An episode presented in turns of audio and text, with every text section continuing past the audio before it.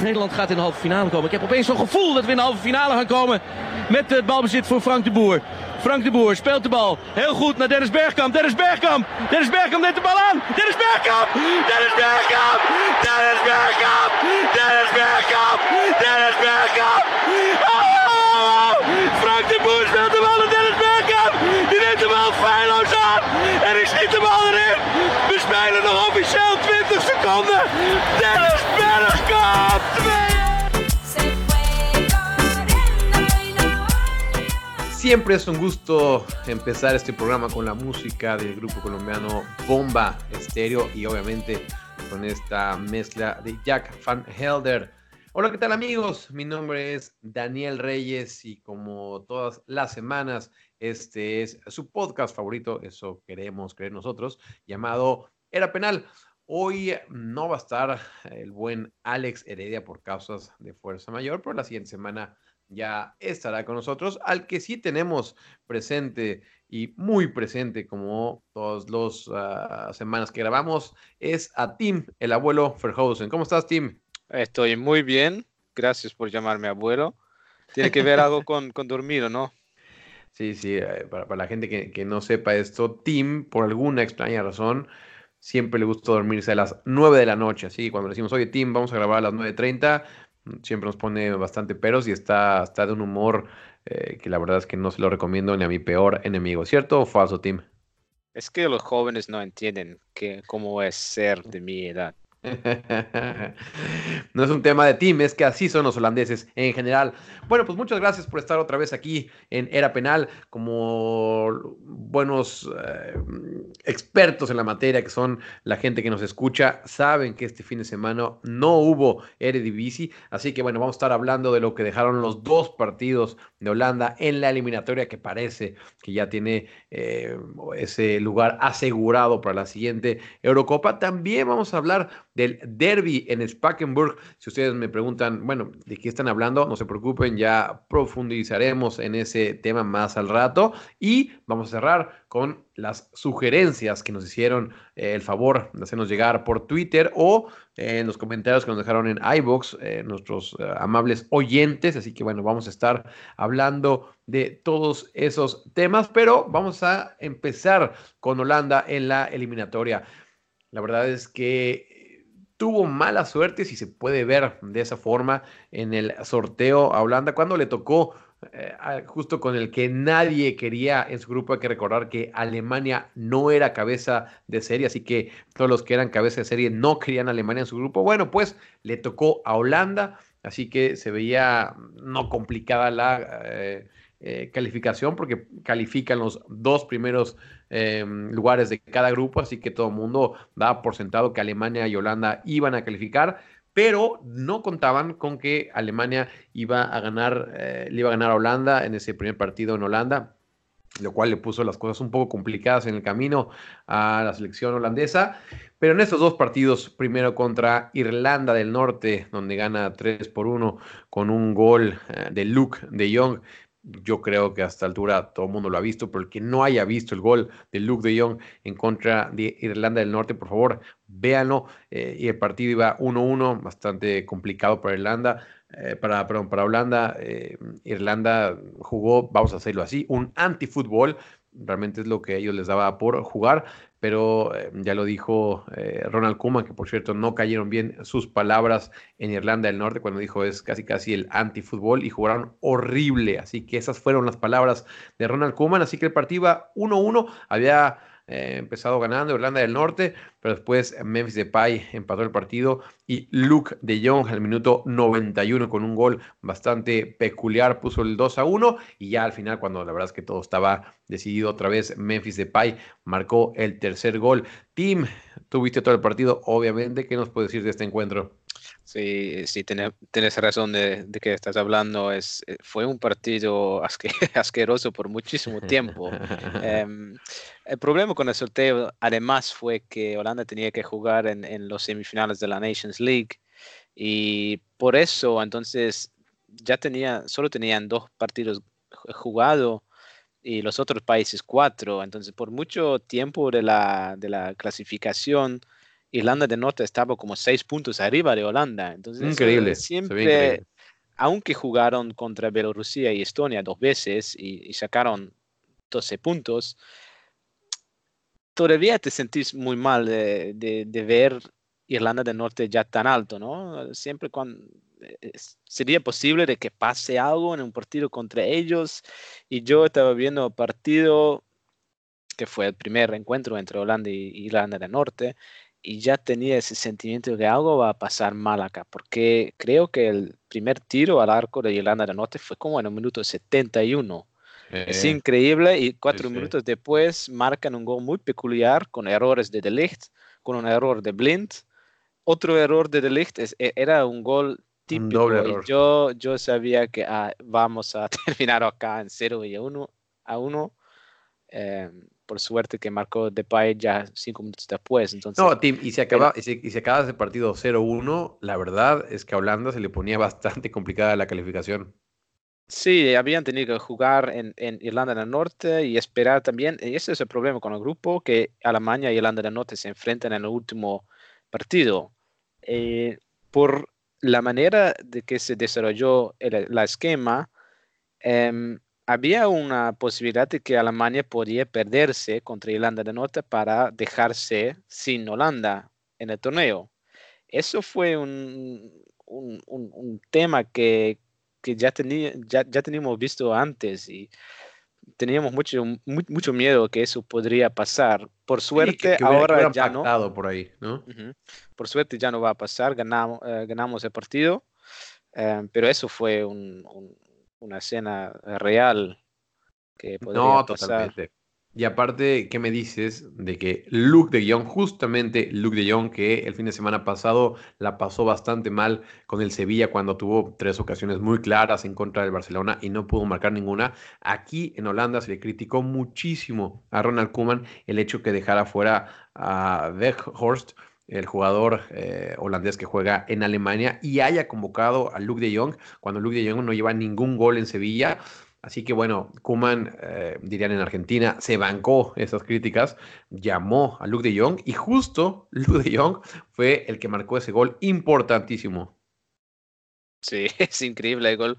Ya estabas diciendo, es un gol muy peculiar, lo tiro. De verdad, yo estaba viendo la tele y yo veo eh, el, el, ¿cómo se dice? El cross, el, el tiro, el, pase creo que fue de Frankie Dion. El centro.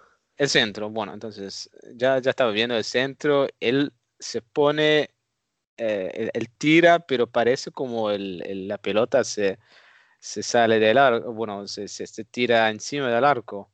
Y ya estaba puteando, ya estaba con las manos en mi cabeza, como no, y de repente yo escucho gritar a la, a la, gente y yo veo que, ¿cómo está que esta pelota se fue al arco? Fue increíble, la verdad, que e, todo el mundo pensó que ya se había ido por arriba del travesaño.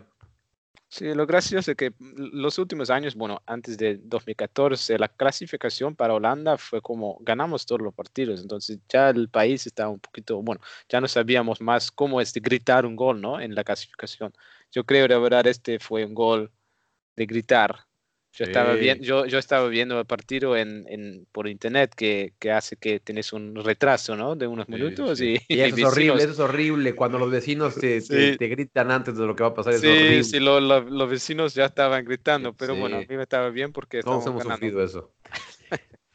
Y bueno, el siguiente partido fue contra Bielorrusia. En teoría ese partido eh, era más fácil que contra Irlanda. La verdad es que Bielorrusia eh, en algunas ocasiones eh, la pone bastante difícil cuando algún equipo va a jugar allá en Minsk, sobre todo por el frío. Pues bueno, la verdad es que no había tanto frío en el hermoso estadio del Dinamo de Minsk, que por cierto aprovecho para decir que estuve justamente en ese estadio hace un mes y créanme que es espectacular. Y a la gente que tiene pensado hacer un viaje, yo sinceramente les recomiendo vayan a Minsk. La gente los va a tratar bastante bien y uno podría pensar en una ciudad un poco gris, típico comunista, pero no tiene nada que ver. Hay muchos parques, es muy verde, se come muy bien, no es nada caro. Así que gente, háganme caso, si tienen la posibilidad, vayan a Minsk. Y bueno, cerrando este, este brevario eh, acerca de los viajes, vámonos al partido en este estadio del Dinamo de Minsk.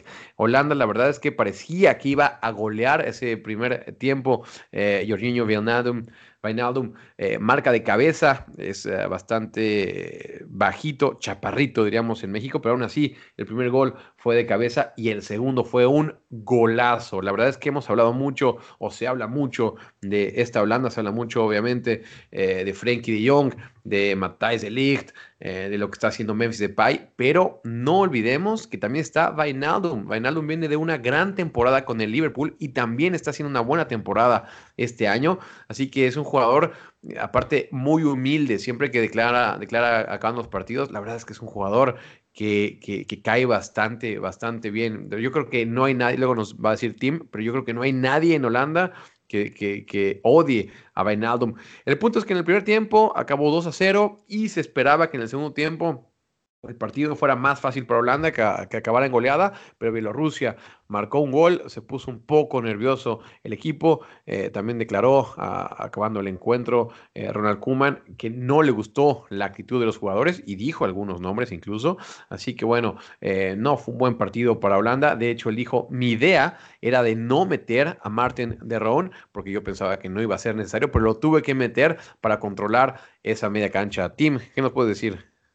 Ah, ya estabas hablando de Martin Roncha. Yo, yo pensaba que yo podía decir algo nuevo, pero ya me, ya me lo robaste. Pero no, de verdad, lo, lo, lo que pasa con Martin de Ron, em, de verdad creo que es esta vez el jugador del partido, porque de verdad Holanda estaba sufriendo mucho después de que marcó el, el gol de Bielorrusia, porque ya marcaron en el minuto 53, algo después del de, entretiempo.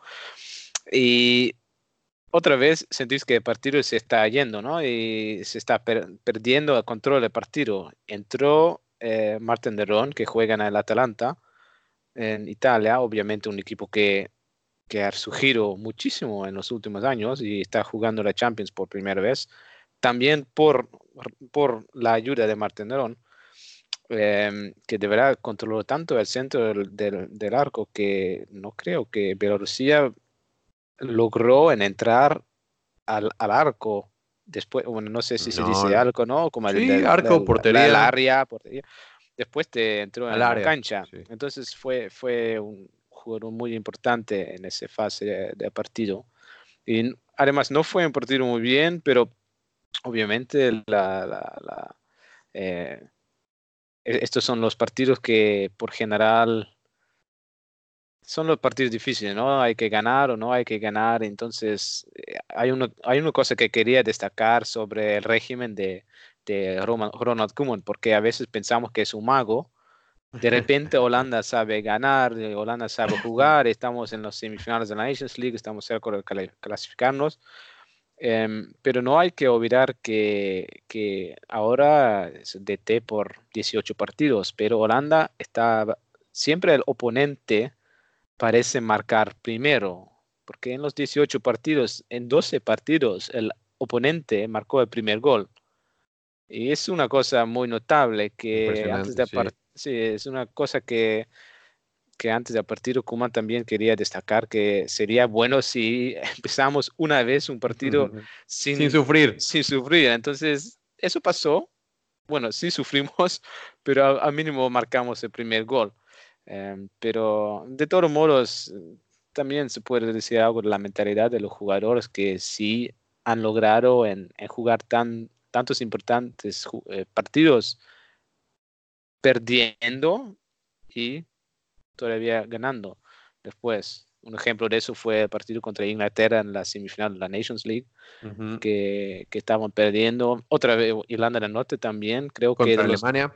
Sí, e, exacto. Creo que los 12 partidos en que iban a eh, perder, que, en que iban perdiendo, eh, no perdieron en 8 de esos partidos. O sea, solo 4 de esos partidos de verdad perdieron. Entonces, quiere decir, bueno, dice algo de la mentalidad, ¿no? Totalmente, y eso marca bastante claro la diferencia de mentalidad que, que tenían en la eliminatoria eh, de la Eurocopa pasada y del Mundial. Es decir, cuando iban perdiendo en, en las otras eliminatorias, ya honestamente se daban casi por vencidos, ¿no? Es como, bueno, ya no lo vamos a remontar, aquí quedamos, pero no, ahora bajo el mando de Koeman se está, se está eh, cambiando esa mentalidad. ¿Cómo dirían aquí, Tim, en Holanda? Eh, Howden Peak.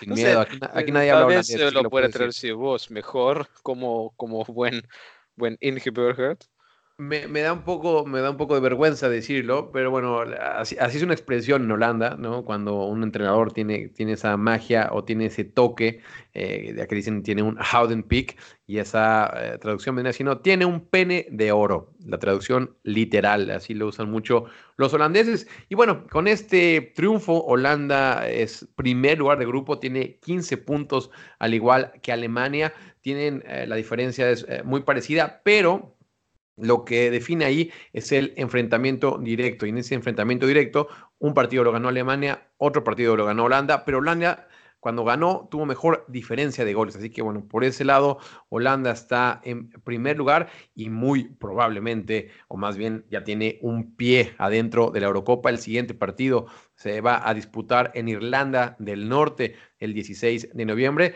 y va a cerrar Holanda contra Estonia eh, aquí en Holanda. Así que es un hecho. Después de seis años sin que Holanda haya estado en un gran torneo, por fin va a estar de regreso en la Eurocopa 2020.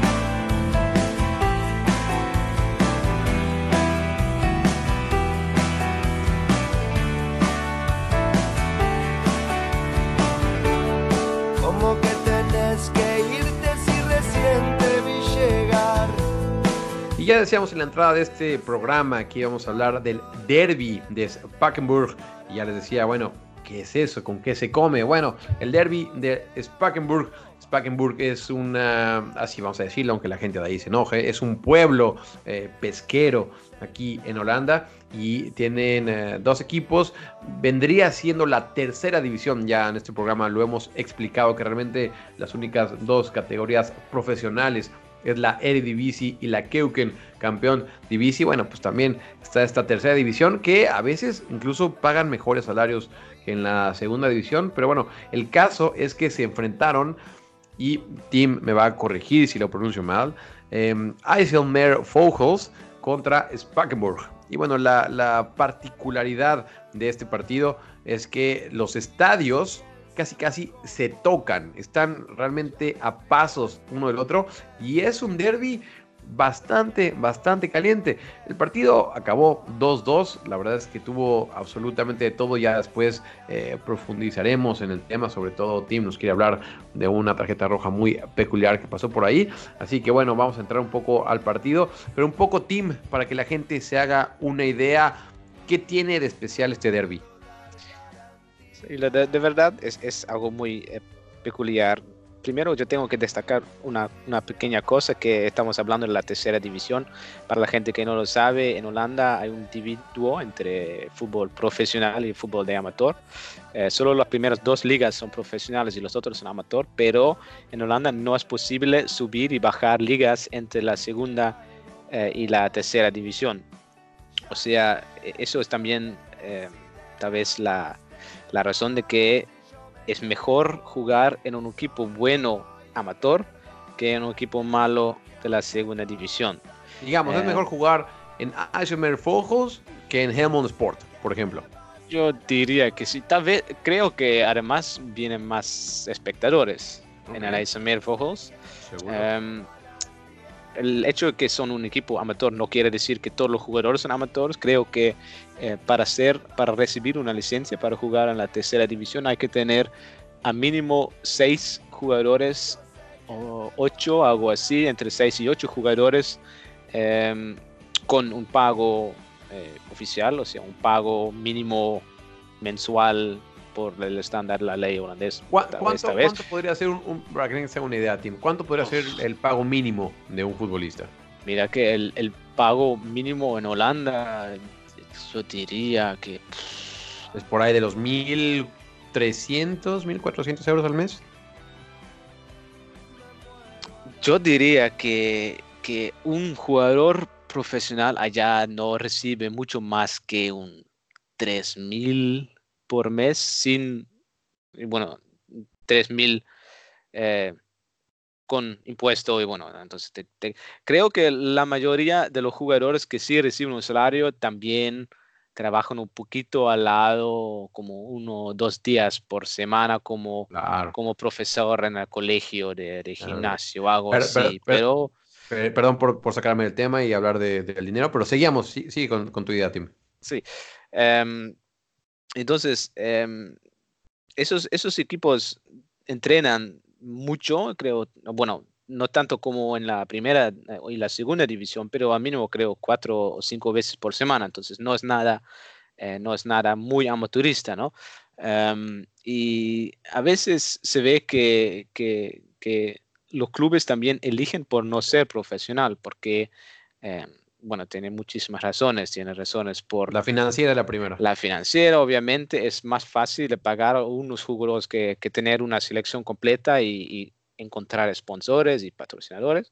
Eh, también tiene que ver con razones, y, es verdad, religiosos, eh, que, que, que, hay algunos equipos que juegan en esa liga que, que son eh, bastante protestantes ortodoxos, que no quieren jugar los domingos y entonces no quieren jugar en un nivel profesional en que también habrían que jugar los, los domingos. Voy a em, hacer un paréntesis aquí. Eh, en Holanda hay una parte del país que se llama The Bible Belt, que vendría siendo eh, la, eh, el cinturón bíblico, podría ser la traducción literal.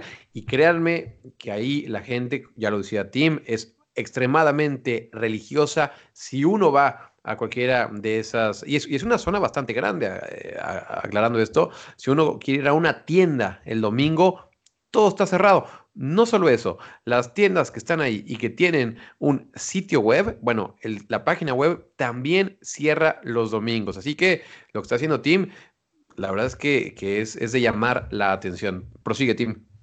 Sí, eso es la segunda razón también. Y además, esos son y eso es una explicación por qué este derby es tan grande, porque hay más equipos en esa, en esa liga, pero se anota que casi todas las ciudades que tienen un, equipo en la tercera división no son ciudades grandes, no tampoco son ciudades un poquito menos grandes, no son, de verdad son, son comunidades muy chiquititas. Hay otra ciudad que se llama Catway, que está muy cerca de La Haya, donde vives vos. Exacto. Em, y también tiene un derby entre Catway y Quick Boys. Mm. Y ah, también es una ciudad también pescadera, también muy religiosa y solo también viven como 20 mil personas. Dinos, dinos, quién es el hijo pródigo del Quick Boys, por favor. obviamente, el señor Dirk Kuyt es el más famoso habitante de, de Katwijk. Sí, sí, sí. Em, pero también, cuando se retiró, cuando se retiró, todavía jugó un par de partidos con Quick Boys. Exacto, exacto. Entonces hay una muy fuerte enlace en esas comunidades con sus jugadores y con su comunidad. Y ambos de esos equipos siempre han sido muy, em, bueno, muy, estaban en un nivel muy parecido. Y entonces, en un pueblo tan chico, eh, en, que la, la, comunidad es tan importante, siempre han, habido muchos espectadores, entonces también muchos patrocinadores, y eso ha creado que todas esas comunidades tienen dos equipos que siempre se pelean, y especialmente en el caso de Spakenburg, em, de verdad, solo viven 20.000 personas, pero eres azul o eres rojo y no hay nadie adentro. Y ni siquiera tiene que ver con la comunidad y de dónde eres o, tu familia, porque hay veces, hay también gente que tiene un, un, tío que es de los azules y su padre es de los y no se hablan, no se hablan. Y no se hablan, es increíble. No hay nada, no, no hay un individuo religioso o algo eh, profesional, no, simplemente no hay una razón para pensar, a ah, vos sos azul o sos rojo. Es increíble cómo funciona ese pueblo. Y lo hermoso de esta, este derby es que no hay violencia. Es decir, ya lo decía Tim, la verdad es que es una rivalidad tremenda, pero sin violencia. Eso es, eso es lo hermoso. Entonces, eh, ya estamos dando aquí muchos consejos. Ya les dije que vayan a Minsk. Bueno, mi siguiente consejo es, si quieren venir a un, a un derby, a un partido holandés, vénganse a este, Eichelmer Vogels eh, contra Spakenburg. Y lo último de este partido que queremos eh, resaltar fue la jugada, este sí, este nombre sí lo voy a decir mal, no me importa, Tim, Argent Selemi, él entró de cambio, eh, marcó el empate para Spakenburg y al minuto 86, cuando se estaba escapando un jugador de Ashelmer Fogels, eh, le dio una patada, pero la verdad es que de escándalo, es decir, el balón, eh, el jugador del Ashelmer Fogels la tenía al centro del campo, la abre al extremo izquierdo y después de que el extremo izquierdo la tiene, después de un minuto, llega por detrás Selemi y, le, y, se, lo barre, pero realmente ya, obviamente, sin balón, una entrada que la verdad es que cuesta mucho trabajo ver ese tipo de entradas. Búsquenla en YouTube. La verdad es que fue a los que les gustan ver las patadas. mm, Yo no soy de ellos, pero yo conozco mucha gente que le, fue hermosa. Así que bueno, búsquenla. Y Tim, ¿qué fue lo que dijo Selimi en entrevista? Que aclare esto con Fox Sports. Holanda, que estaba transmitiendo el partido. ¿Qué fue lo que dijo, Tim? Sí, sí, sí, estaba respondiendo la pregunta, el, el entrevistador estaba diciendo, pero qué, qué, ¿qué, estabas haciendo? ¿Qué estabas pensando? Ah, sí, no quería, no quería herirlo, tal vez estaba un poquito tarde, pero yo lo volvería a hacer de nuevo. es increíble. Pero la cosa que me hizo recordar, ¿tú jugaste FIFA cuando eras pequeño? Obviamente, no, sí, sigo jugando, sigo jugando. ¿Sabías ese? Había un botón en que podías apretar. Sí, sí, sí, sí, sí. y te echaban. El, balón estaba por un lado y tú estabas en la media cancha, batías al que estaba cerca eso, de ti y listo. Sí. Eso pasó acá. Así fue. Perfecto, Tim. Esa es la, la explicación perfecta. El balón estaba por un lado y llegó eh, y en la media cancha, ¡pum! Y también, solo para terminar la información de Tim, también dijo el, el, que lo está entrevistando. Bueno, se vio bastante enojado el, el, otro jugador, incluso te dijo que te quería buscar y, lo, y dijo Selemi, pues sí, me lo dijo dentro de la cancha y yo lo sigo esperando, así que si quiere venirme a buscar, que me busque, aquí lo espero. Así que bueno, eh, Selemi no creo que tenga muchos amigos eh, del lado de HMR Fojos, así que se lo repetimos y lo voy a decir bastante despacio para que la gente lo pueda buscar en YouTube, póngale así, es Packenburg y pónganle, no sé, Red Card o, uh, o Selimi. Selemi. Selemi. Selimi. Creo que es con, con E, L, I, aquí lo tengo, aquí lo tengo, tengo. Es Selemi. Es S-E-L-I-M-I. Selimi. Así que búsquenlo y créanme, es una patada de recuerdo. Vamos a lo que sigue.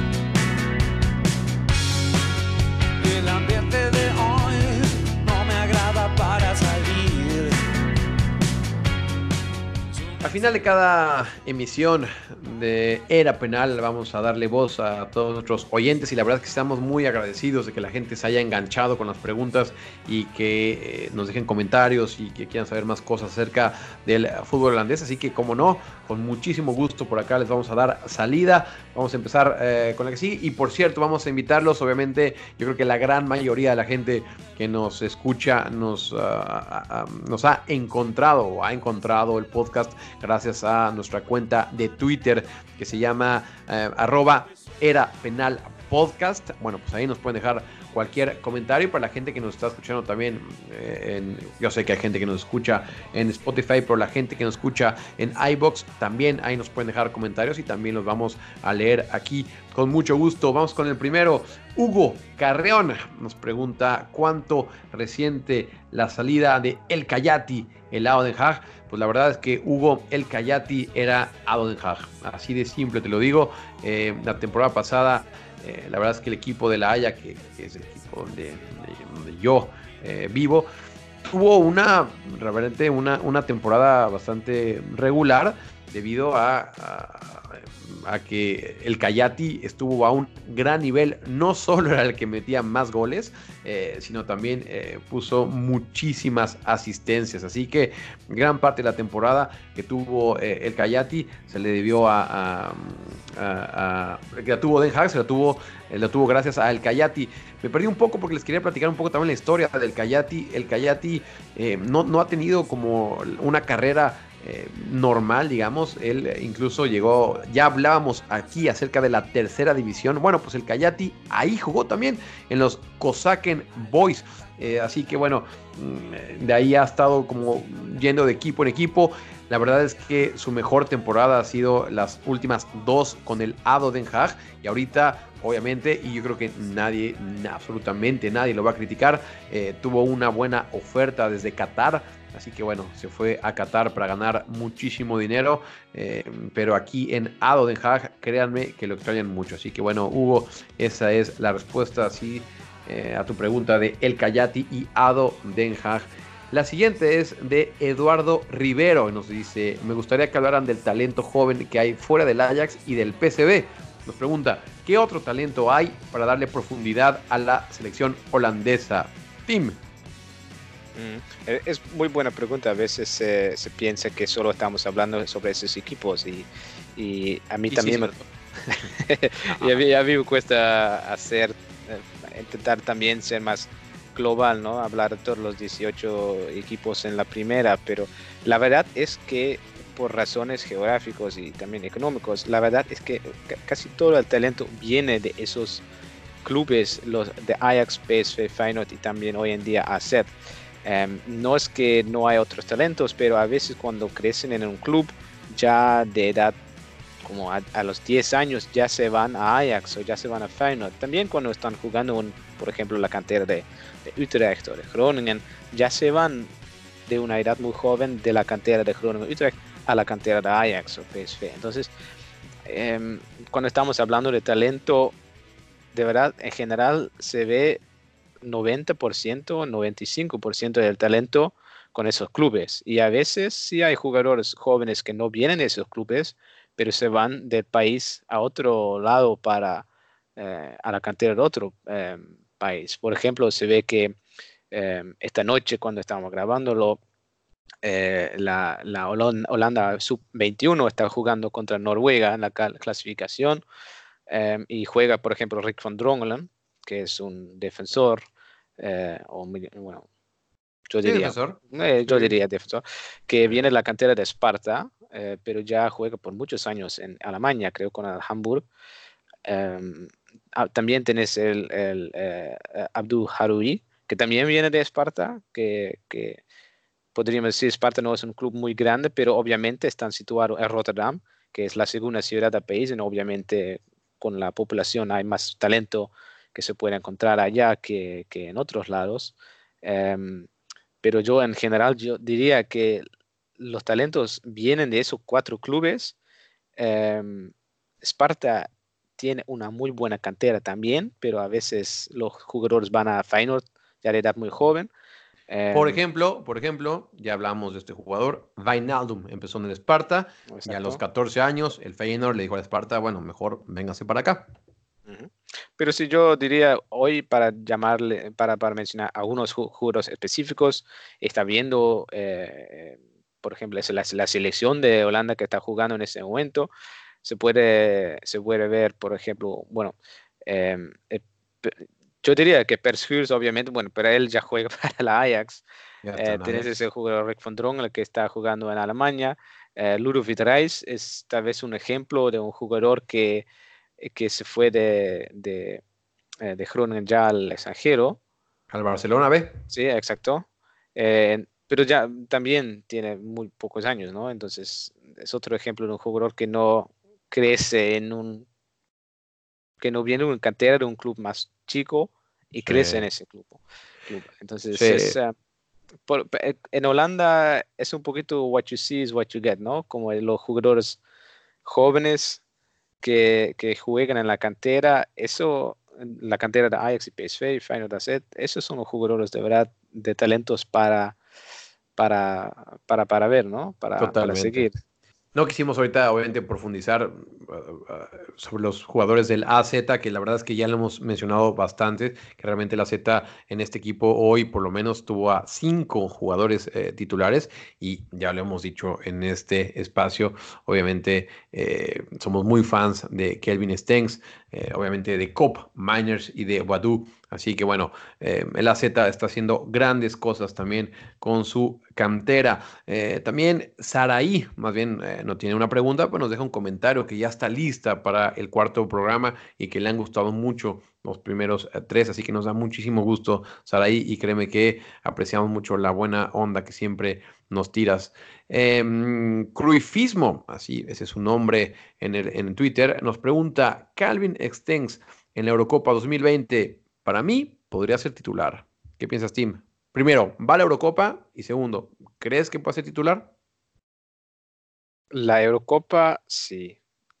Estoy 99% seguro de que va a estar.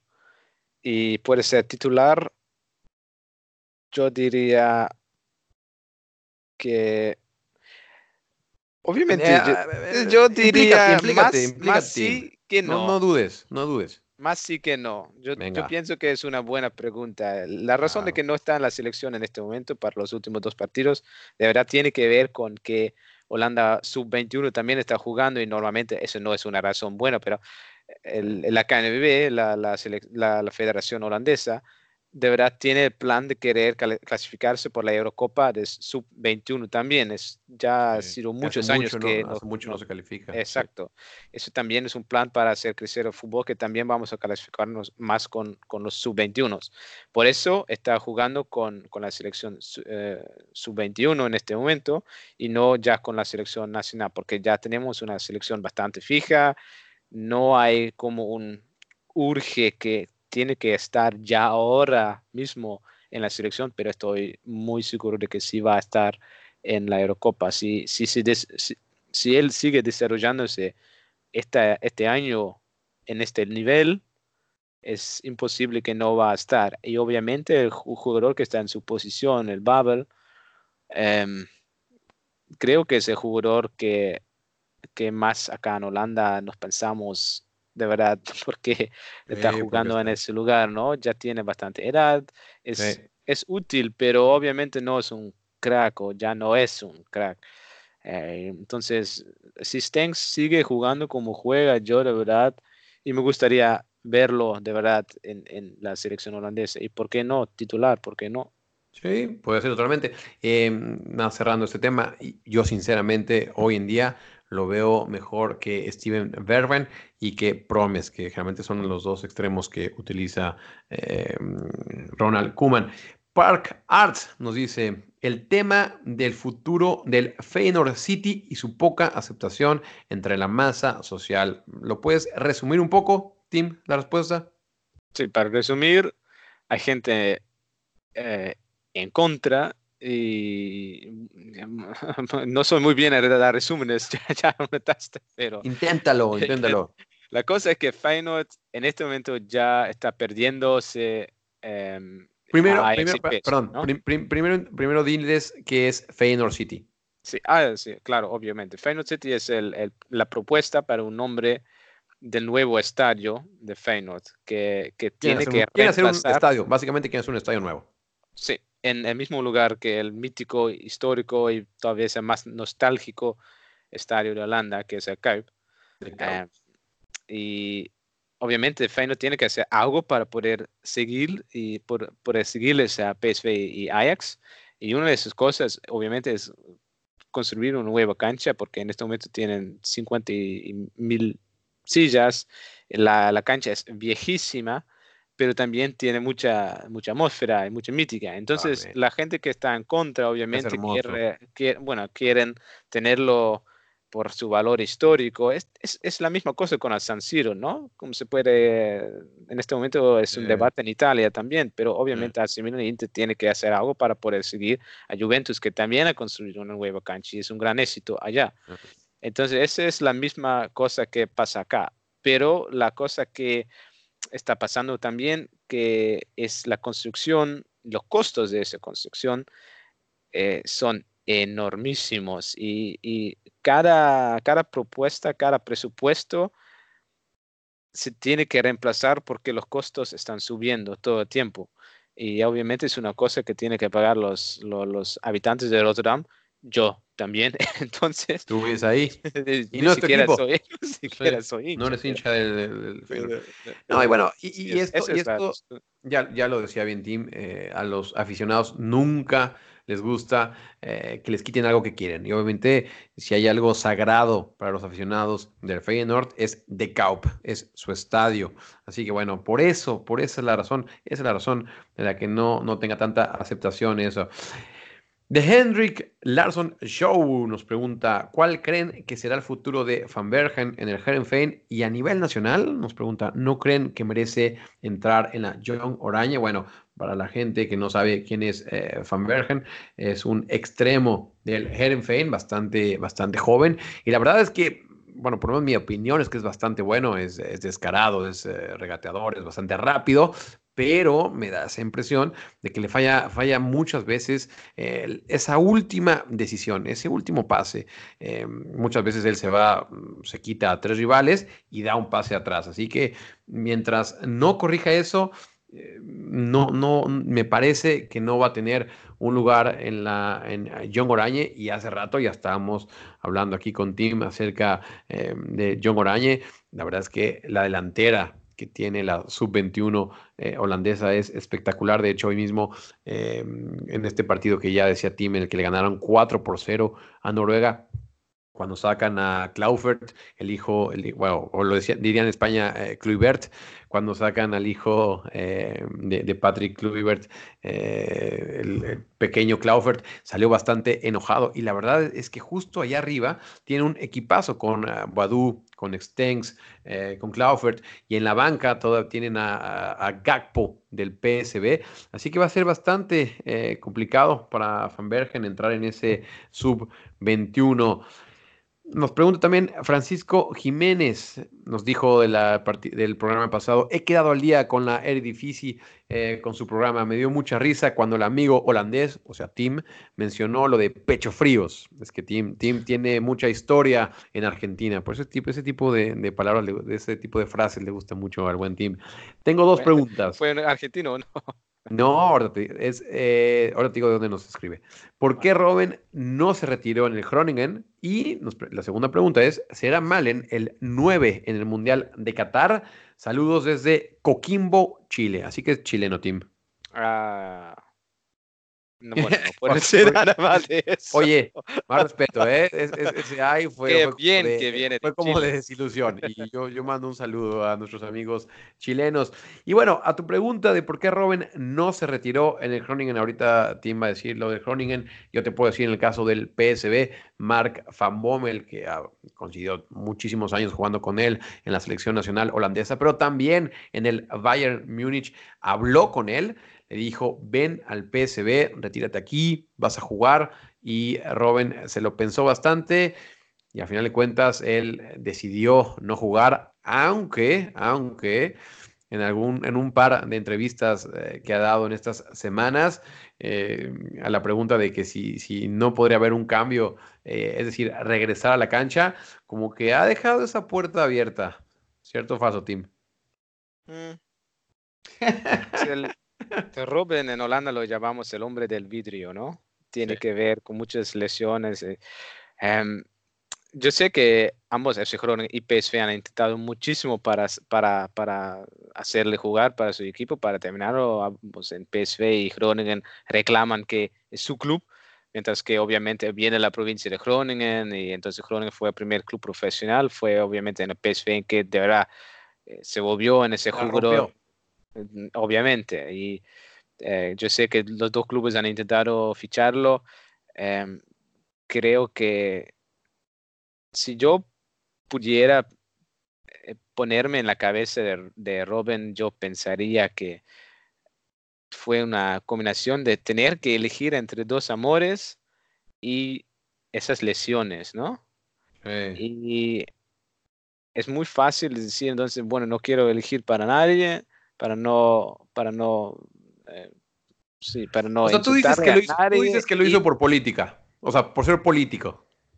Un, un por, como 30% político y 70% por estar harto con todas esas lesiones. Total. Y para, para gozar un poco a la familia, que la verdad es que se, se, le ve siempre bastante contento cuando está con toda su familia. Pero sí, lo que sí es un jugadorazo. Y obviamente a Robin le debemos el nombre de este podcast de Era Penal.